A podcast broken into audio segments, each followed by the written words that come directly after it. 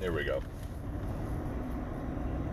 Good morning, my friends. It is uh, Christmas Eve Eve, the 23rd of December, 2019. Here we are, beginning the holiday week.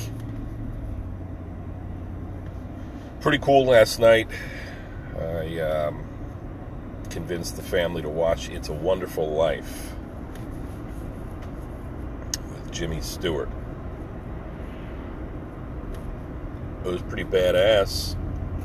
It was in color, the color version of it. And it's a pretty special movie. And I think there's been a lot of movies based upon this premise. You know, got to be a challenge in our in, a, in the story and a rise to the occasion and villains and good guys and of course um, George Bailey was the good guy, the innocent guy, the, um, caring guy. He didn't think he was, but he his father was that way, and he grew up around uh, his father's business at the savings and loan, which I guess was uh, kind of a, a bank for the people. He hated it. All his upbringing saw his dad get pushed around by the local villain, Mr. Potter, rich guy, just you know, wanting to become richer, apparently. Miserly dude, like an Ebenezer Scrooge. And so George Bailey, I guess, was uh, Bob Cratchit, right, in the story. Same basic premise. Bailey's a pushover. Potter is throttling him constantly, fucking with him, berating him, trying to take what's his.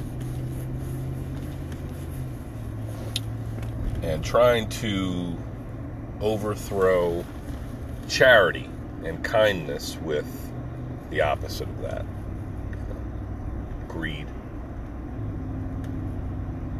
So, uh, kids are on the friggin' sectional sofa we have.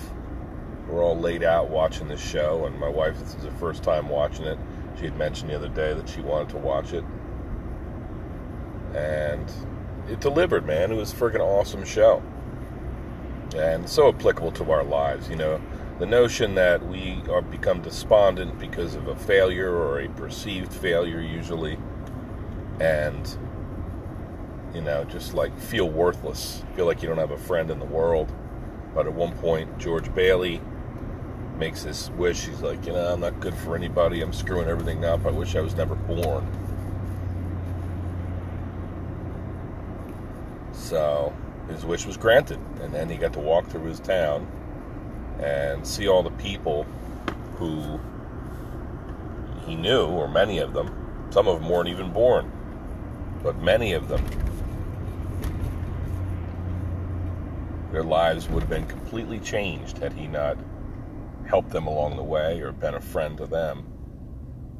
So his wife that he was so happy with, Mary, Mary Bailey. Um, so smitten with her, had a family with her. She was just, you know, a bookworm. She was running the library. They made her kind of appear as pathetic as possible, kind of old before her time. Not the damsel that uh, you see when her eyes flare up. She sees George and the kids, you know.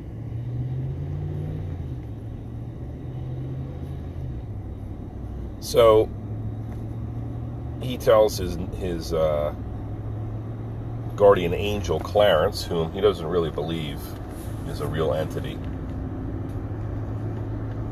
He's got to go through the whole deal, kind of like Scrooge. Like, hey, where's everybody at? How's everybody doing? Uh, Scrooge, you weren't ever around. You know, you, this is what happens after your death. This, you know, so to be able to look from a bird's eye view, George had that opportunity, and and there were a whole lot of people that he made a difference for in his life. And they were, you know, he, he might feel like he's an island or like he's um, an unsuccessful guy or nobody cares whether he lives or dies, but this dude was uh, was quite the man. At the end of the, the at the end of the story, of course, he goes through all these trials and tribulations.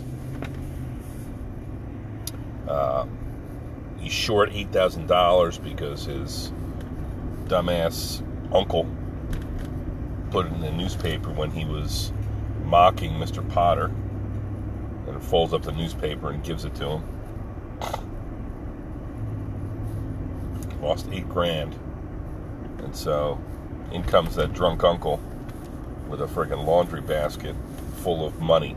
People made they had heard that George Bailey needed help. And so there they were for him. How cool is that? In comes all the people he made, he helped along the way, who are now uh, going out of their way to help him. I think that we can make an impact in people's lives to this extent, where seriously, if they, amid all of our busyness, all of our these um, distractions that we deal with every day, if, if somebody you really cared about was in trouble, was hurting, and you thought you could help, wouldn't you? Haven't you? You know? So it's a pretty great story, pretty incredible, motivating story. It's a wonderful life. I definitely think that it's it's one of those stories that's right out there, probably more than than most Christmas stories. Um, you make a difference you mean something to somebody. You've made a difference already.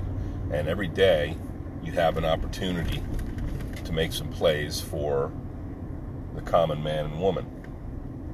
And they'll remember it and they'll reciprocate.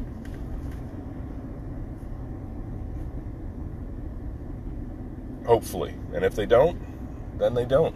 But you, not, you can't do it because you're expecting something in return necessarily.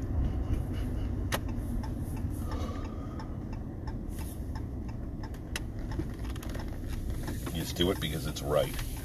And other people fly by that philosophy too. So it's pretty cool. I'm sure I'll have an observation that further reminds me of It's a Wonderful Life as the day progresses. And I take care of my last patients before the, the holiday here. I want to wish everyone a Merry Christmas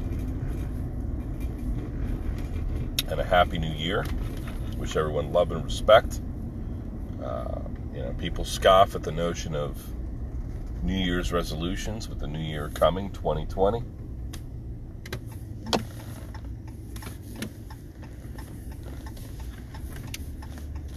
They scoff at it. Ah, I don't make resolutions. Okay. Well, I believe that all of us feel a calling from the new year. You know, we we under, we appreciate that it is a time of change, and that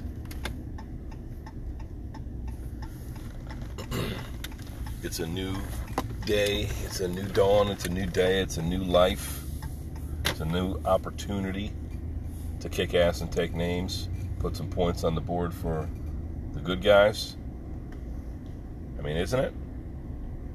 So that's what I try to do. And uh, I wish you well in your journey. I wish everyone a Merry Christmas and Happy New Year and a Happy Hanukkah. And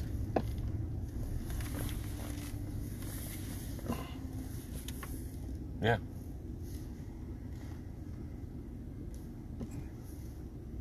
God bless us, everyone.